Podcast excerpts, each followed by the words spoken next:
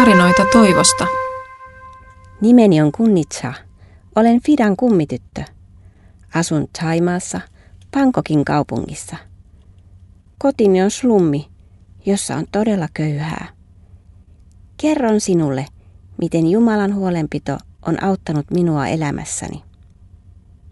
Minun äitini jätti minut, kun olin vain kolmen kuukauden ikäinen vauva. Isä ja isoäiti huolehtivat minusta, kunnes olin kolmevuotias. Silloin isäni yllättäen jätti minut Fidan kummitoimistolle täällä slummissa. Sen henkilökunta otti minut hoivaansa. Isällä oli kuulemma monta syytä tekonsa. Hän ei ikinä palannut katsomaan minua. Onneksi pääsin eräiseen kristittyyn perheeseen asumaan. He hoitivat minua rakkaudella ja huolenpidolla. Fidan kummiohjelman avulla minulla on ollut mahdollisuus opiskella. Olen päässyt mukaan myös seurakunnan toimintaan. Siellä voi oppia soittamaan musiikkia siskojeni ja veljeni kanssa.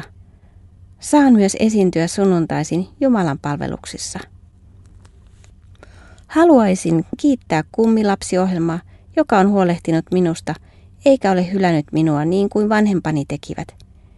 Kiitos myös sinulle, suomalainen kummini, joka annoit minulle mahdollisuuden opiskeluun ja hyvään elämään.